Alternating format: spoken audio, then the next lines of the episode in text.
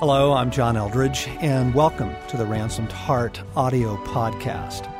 For more information on Ransomed Heart Ministries, our resources, and events, please visit us online at www.ransomedheart.com. John, our last podcast, I was telling a bit of the story of, of my cancer and the diagnosis and beginning treatment and how I um, just so needed God to come and, and speak into that. And He did. About a year after I finished chemo, I was uh, hoping that some of the side effects I experienced from chemo uh, would be gone and was pretty discouraged that they weren't and they aren't. I've lived with a uh, with a chemo brain condition that's just a vague cover for I have trouble uh, short-term memory, multitasking, focusing, and there's another one I always forget. and I feel crippled, handicapped, and I'm pissed. And then there's some physical side effects of the chemo that I've had to face and that have affected me, and I was hoping that would be healed. And it's now apparent that, at least for the foreseeable future, I just have to live with these conditions. And there's such a disappointment when you're facing handicaps, when you're facing uh, struggles, when you feel different than everyone else. And you just need God to interpret this speak to help you understand what's going on. Why me? Why this? Lord, where are you in this? There's just lots of options. And I just want you to come and to bring light, to shut it, and to speak into this. And over the course of about another year since then, what's been wonderful is, is God has spoken into that in a way that has deeply offered me hope and I've clung to. And in essence, he said, Craig, this next season in your life, your gifting, your calling, your role, and your place, the strength of it and the glory of it won't be rooted in your mental abilities, your memory of all that great theology and stuff you studied, or even your skills and giftedness. It is going to primarily be from a heart that is present, engaged, and loving. And I find myself, John, just dependent upon God more in the day and day, and for Him to speak into it and say, No, you're not crippled. No, you're not going without. Actually, you're in the perfect place. And so much of my life has kind of led me to this point of I am now the man I want to be, the man that I've longed to be, the man whose only offering is to be present, fully engaged, and loving. Mm. And it's like, that's the guy I've always wanted to be. Mm. And now that's the guy I'm becoming. Yeah. And the chemo and the deficiencies, the side effects, and all of this are actually contributors that have taken me there and brought me here. Now, I, I'm not anxious about living with a, a prognosis that this stuff's going to come back and I may have to have more treatment but I am really settled in, you know what? I'm kind of liking the guy I am mm.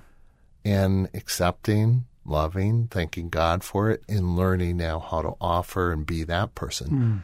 And all of that's just been God interpreting what I was taking as handicap, into the bench, no longer in the game, lights fade, I fade, to no, no, actually, this is your prime and what you have to offer is more sagely and present and powerful than anything you've had. That uh so it's so powerful it to is. have to have God reinterpret our life. So friends, welcome back to the Ransomed Heart podcast. Listening to Craig McConnell and I'm John Eldredge. We welcome you back into our series on interpretation. And if we say one thing clearly, in this series. It's ask Jesus. Hmm. Ask Jesus for his interpretation of what's going on, yes. whatever that be. Because we are interpreting our life Yes. all the time. And we're interpreting people and their actions, their inactions. We're interpreting God's actions or inactions. We are interpreting internal chaos and desires and dreams. We're interpreting situations at work and at home and at church. And ah, we need God really to rescue our interpretation of things. What we're dealing with, particularly in last week and this week, are categories of disappointment and suffering. We're going to move on to interpreting things about calling and jobs and dreams and that sort of thing in coming podcasts. But wanted to talk a little bit more about suffering and disappointment this week and what are the categories that you think in?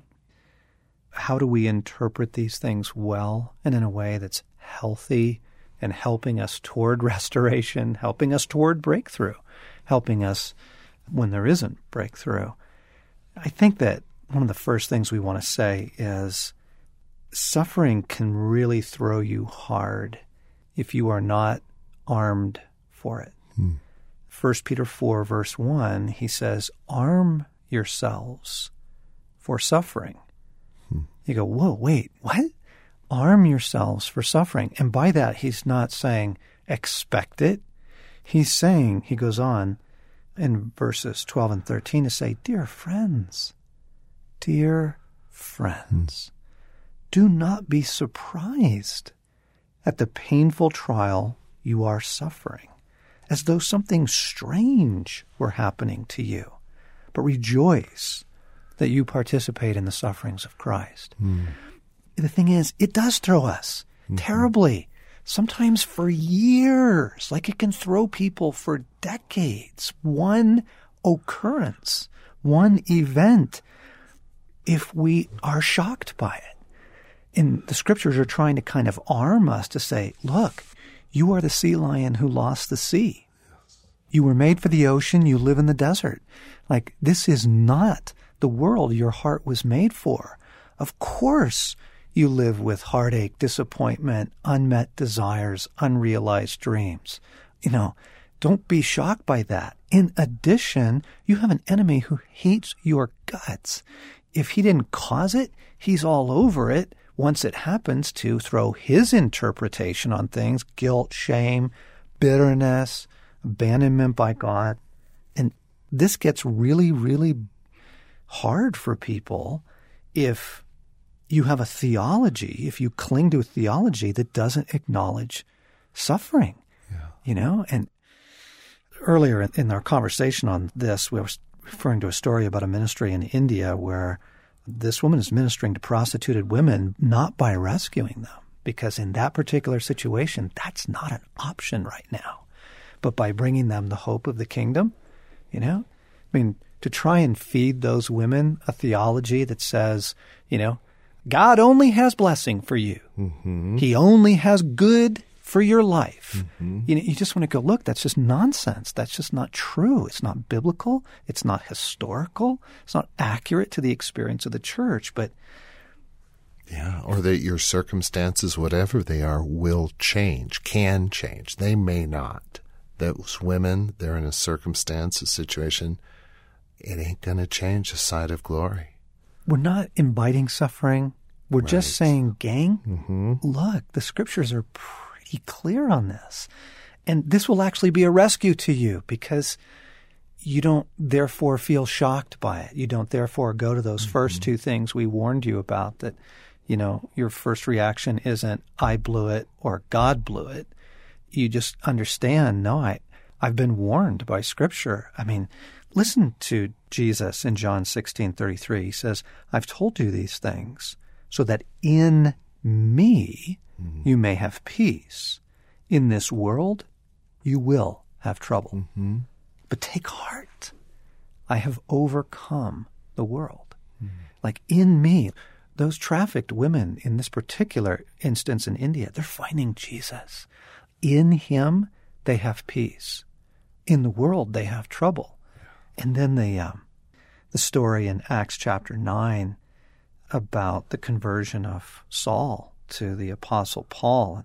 Some of you remember the story that Jesus comes to one of his close friends, a man named Ananias, and says, Hey, Ananias, I need you to do something for me. I need you to go and pray for Paul so he gets his sight back. And Ananias is not happy with this with this ministry opportunity. You know, and he says, Jesus, hang on. Like I've heard many reports about this man and all the harm he has done to your saints. He has come here with authority from the chief priest to arrest all who call on your name. But the Lord said to Ananias, Go. This man is my chosen instrument to carry my name before the Gentiles and their kings, and before the people of Israel. I will show him how much he must suffer mm. for my name. you just want to go, dang, like I wish that wasn't part of the equation. But this is the main guy. Yeah. I mean, Paul's going to write the bulk of the New Testament. He's going to advance Christendom into Asia Minor and Eastern Europe. And you go, wait, wait, this is your main guy? Mm-hmm. And one of the first things you're saying about him is, I need to show him how much he's going to suffer. Mm. And you read elsewhere in Corinthians how much he did suffer. In the book of Revelation, John is, you know, obviously beloved of Jesus, dear, dear friend of Christ, and he's been exiled to the island of Patmos. And he's in the book of Revelation, he begins by saying, I, John, your brother and companion in the suffering and kingdom and patient endurance that are ours in Jesus. Hmm. This is so counter to a lot of the popular theology right now. I mean, people are chasing breakthrough. They're chasing theologies of healing, and I'm not against that. Oh. We teach some of that stuff. But listen, this is not being taught. Actually, there's silence on this. And this will help you so much if you understand the context of Act 3, if you understand participating in the sufferings of Christ, mm-hmm. you know, that Hebrews chapter 10, remember those earlier days after you had received the light, when you stood your ground in a great contest in the face of suffering. Mm-hmm. Like if, if our hearts are bolstered for this, you know, you're just immediately fortressed against God has not abandoned me nope, nope, nope, that's not what's going on. Like, no. Mm-hmm. And I'm not blowing it. You know, now some mm-hmm. suffering does come mm-hmm. because of our foolishness, but I think step one, Peter says, arm yourselves. And the way we arm ourselves is not to be shocked by it, you know, not to let it throw us for months and even years, you mm-hmm. know, with just the absolute surprise of it. Yeah. Yeah. As you're reading those passages, John, I'm just thinking that the breakthrough does come, but it may not be in circumstances. But I'm just thinking of people that I know. The breakthrough is they're able to rejoice. Where does that come mm. from? They have hope. Mm. They have a peace mm. when all of the world is just scampering to find life and doesn't. Mm and lives in mm. a hmm. story that's only a couple mm. of acts long. There is no future, no heaven. Right. The breakthrough is God comes for us in our suffering, our pain, our loss. Mm. And the women in hmm. in India, myself, yourself, others, we find God in the midst of it. Hmm. And that's the breakthrough. It's huge.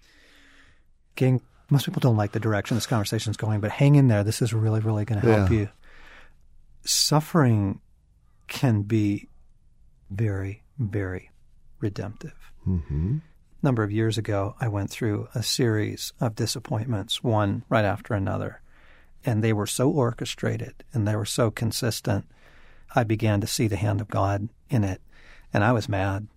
I was being thwarted, and the thwarting began to look orchestrated, and the thwarting did not feel like it was from the enemy in this case. It just felt like God was up to something. And finally, part angry, part needing interpretation, mm. I hmm. just cried out to God, What are you doing? What is this about?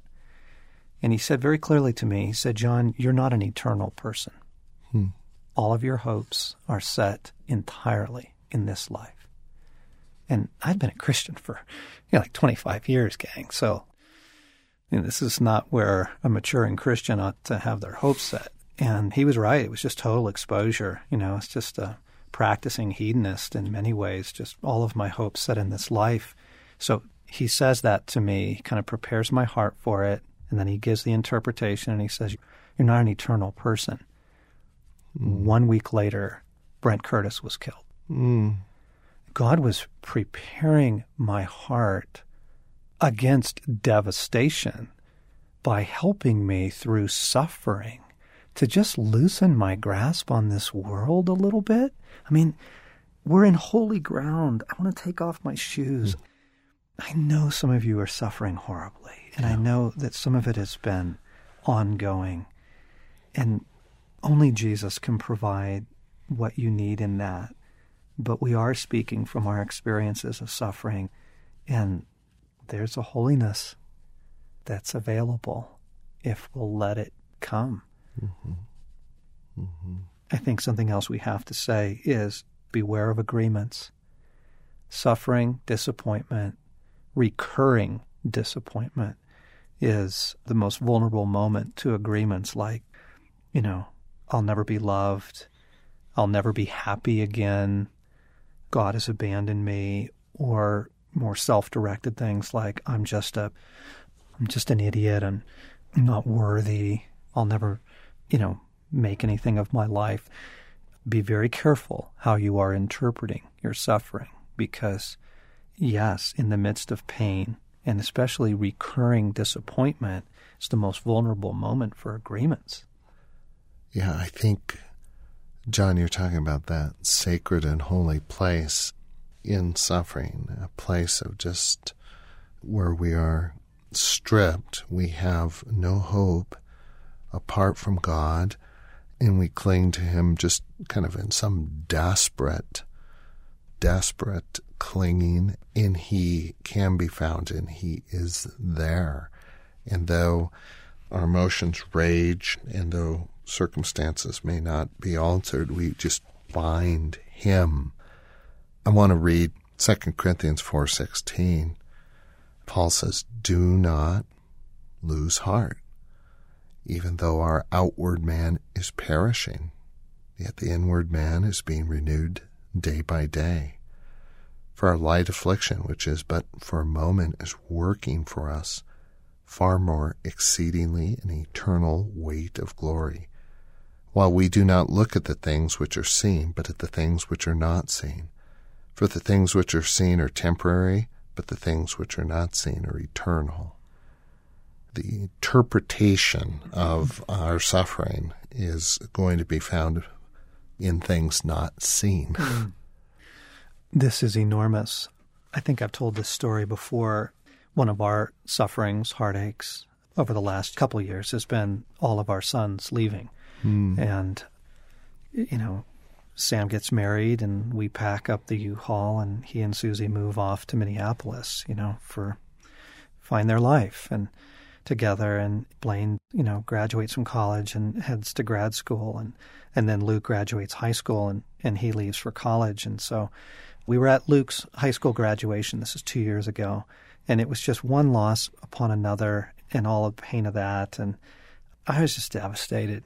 We have a very, very close relationship with our sons, and you know, just the emptiness, and it just felt like life is just lost. So I'm sitting in the graduation ceremony, and you know, it's one of those kind of milestone moments in your children's life. And there's Luke in his cap and gown, and he's in a line of people waiting to come up and get their diploma. And I'm just looking at the whole thing and just saying, you know, Jesus, how is life not just loss? Life is just loss. Mm-hmm. That's what life is. No matter what you get, you lose it. No matter what joy comes, it never lasts. No matter, you know, life is just loss. And and he said to me, "Oh, John, nothing is lost." Hmm.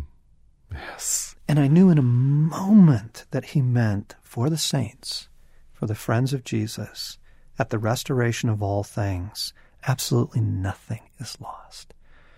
The return of Jesus and the kingdom of God in our life, our eternal life in his good and glorious kingdom, restores to us everything that was stolen, everything that was taken in this broken, warring world.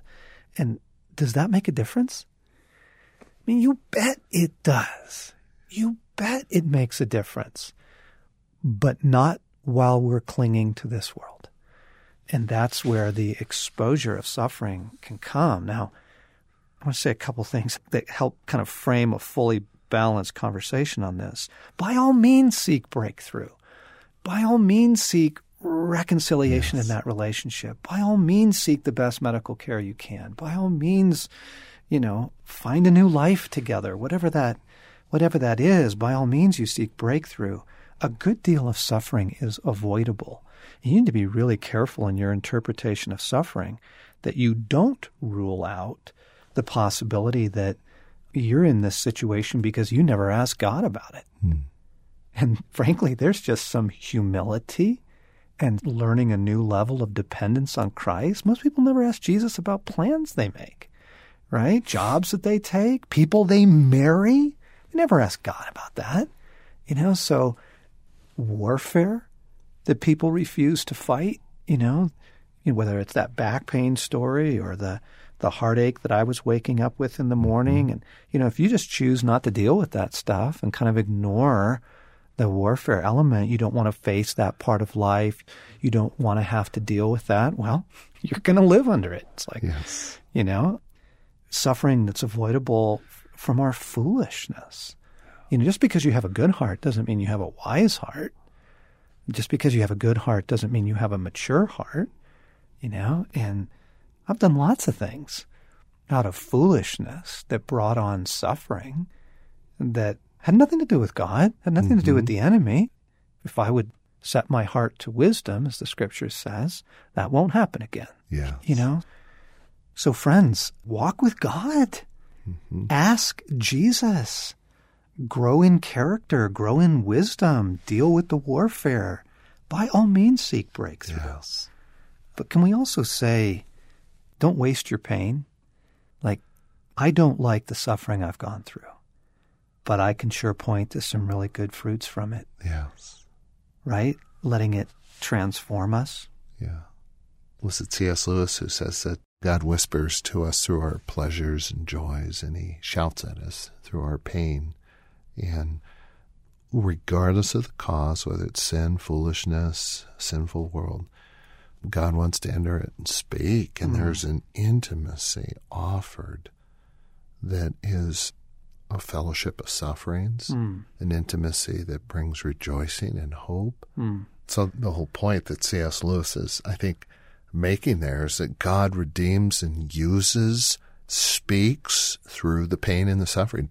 Don't waste it. Yeah. Listen, what's he got in this for me? There is nothing like disappointment and suffering that exposes. Mm. I mean, hmm. there's just nothing like it it exposes deeper wounds and mm-hmm. agreements. I mean, you can go through a current betrayal and bam, does it take you back to actually a deeper and more profound betrayal, you know, from your past and undealt with things and, you know, the, the rage, the overreaction, you flipping out over it is an indication that, oh, God's in this. God's in this. He's after something in you. Yeah.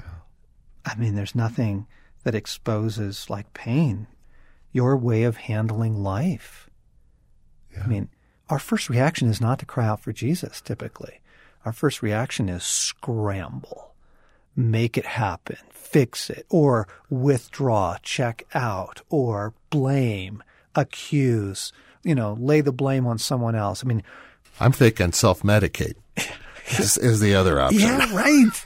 Right. Just yeah. go to all your addictions. yes. Yeah. I mean, pain and disappointment, just chronic disappointment expose. And they expose our way of handling life. Mm-hmm. They expose our style of relating. Mm-hmm. They expose deeper wounds and agreements. And they expose where our hopes are primarily set. Yeah. I mean, I have an embarrassing story that involves you that you have never heard. Ooh. Years ago. Do we want to record this or should we talk offline? no, it, it, has nothing to do with you. Oh. But, you're in the story. So, for those of you who haven't heard kind of the history of Craig and my friendship, it goes all the way back to the late 70s. And over the years in Southern California, Craig and I became friends and backpacking together and as young men and and then I moved away and we would try and get together once a year to fish together. And it was a highlight of both of our years. We would look forward yes. to it. We'd plan it and I would either go to California or Craig would come out to Colorado, you know, and otherwise that was that. I mean, we yeah. wouldn't we wouldn't see each other. So kind of that one trip a year and, and I remember one year you couldn't make it and you had to tell me that over the phone. You're like, I'm sorry, I, I can't come this time. Something's come up. And I hung up the phone, and it wasn't just that you couldn't come, it was, I don't get to go on this fishing trip. It was all kind of where my hope, all that sort of thing. And, and I remember just the resignation mm. that set in after that. To be frank, I just wanted to go drink. Mm. I just, I mean, some deep level of resignation set in that was totally inappropriate to the actual disappointment. It was very disproportionate, is yes. what I'm saying. Like I had this huge reaction to it. And it was another one of those moments for Jesus to step in and go, John, do you see? Do you see where your hopes are mm-hmm. primarily set mm-hmm. on life working out? Yes. You know, on your little pleasures and the little things you do to try and endure Act Three. Like, do you see your hopes are set totally on this life? And you meant nothing by the disappointment, but God was in it. Yes. And using it in a powerful way to just expose. Yeah. Let me share one. It involves you. do we want? Oh, it's not about you. Do we want to record this, or yeah, should yeah. we talk about it? I'm kidding. You know, at first it felt so cruel. One of the things I'm in the hospital. I'm suffered under the weight of this chemo. My body's ravaged, and mentally I'm just freaking out. And I remember God very clearly saying, I'm to love others. Hmm. And what was interesting, John, what I'm hitting on here is I so thought that suffering was the story, and so everything else is exempt because I just have to bear down and get through this with God. And it was like, no, God kind of came alongside as a father and said, No, Craig, even in this, you are to love. Even in this, you are to live holy and true and pure. Even in this. And it was at first cruel, and then it became, oh my goodness, he is exposing. He is exposing a whole lot of things. But suffering doesn't lift the weight or the requirements of living a holy, true life. Whoa. I think a whole lot of people were just pretty exposed in that because we do feel like it's exempting. You know, you don't understand because of my because of my sexual abuse, I do not have to be intimate with my spouse. You don't understand because of my betrayal in my childhood, I do not have to trust people. You don't understand. Right. Like we use it as an exemption, you know, to exonerate us, to exclude us from walking with God. Yeah. I can't worship. I can't be kind. Right. I can't right. offer. Even in suffering, we're to offer, yep. we're to love. Yeah. And what's amazing, friends, that is actually the key to the doorway out. Mm-hmm. If you will love, mm-hmm. and in particular, if you will love God in the midst of your suffering, something happens within you. Some things begin to shift inside. I've gone through a number of things that have been profound suffering in the last several years, and the details of which are personal, but in the midst of profound suffering, what Jesus kept saying to me was, Love me. Mm-hmm. Love me. And to be honest, my first reaction is, That's all you got? Like, that's it? Like, show me how to pray. Show me what to do. Show me how to get out of this. Like, that's it? All you're giving me is love me? But I went with it and I accepted what Jesus was offering. And oh my goodness, the rescue. Mm of your heart and soul in that. Mm-hmm. As you were saying, Craig, your circumstances might not change. They might, mm-hmm. they might, but regardless, find God. Yeah. John Paul, 2 Corinthians 1, he says, The Father of compassion and the God of all comfort, who comforts us in all of our troubles, so that we can comfort those in any trouble with the comfort we ourselves have received from God. So, one of those fruits of suffering is we, through our suffering, deep disappointment, we experience God as a God of compassion and comfort, His presence, the intimacy, and the sacredness of the fellowship that suffering brings us into. And one of the fruits is I now can offer that to others. Right. I mean, the power and the effectiveness and the beauty and the truth of the gospel comes from those who have tasted it on this level and now can offer it. Mm. Mm. There's something about someone, when you say don't waste your pain, someone who has deeply benefited from the hell they've gone through in whether in silence or words or prayers offers you God mm-hmm. in a way another can't. Yeah. That in it they found God mm-hmm. and so they can help you yeah. find God in mm-hmm. it. That is so powerful. That is so powerful. And friends, we have to conclude this part by reminding ourselves and you that Oh, friends, as Jesus said to me, nothing is lost. Mm-hmm. Like, there is a day coming, and it is not that long off, where all suffering is erased and total wholeness. You will be totally whole, internally and externally, total redemption, total breakthrough. Life at last. I mean, the sea lion gets to find the sea again. Mm.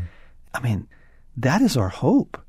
That is our hope. Jesus said, at the renewal of all things, when the Son of Man sits on his glorious throne, those who have lost or left, you know, relationships, he talks about father, mother, sister, brother, children, fields, lands for my sake. So relationship, opportunities, kingdoms, wealth, jobs, calling will receive a hundred times as much and will inherit eternal life.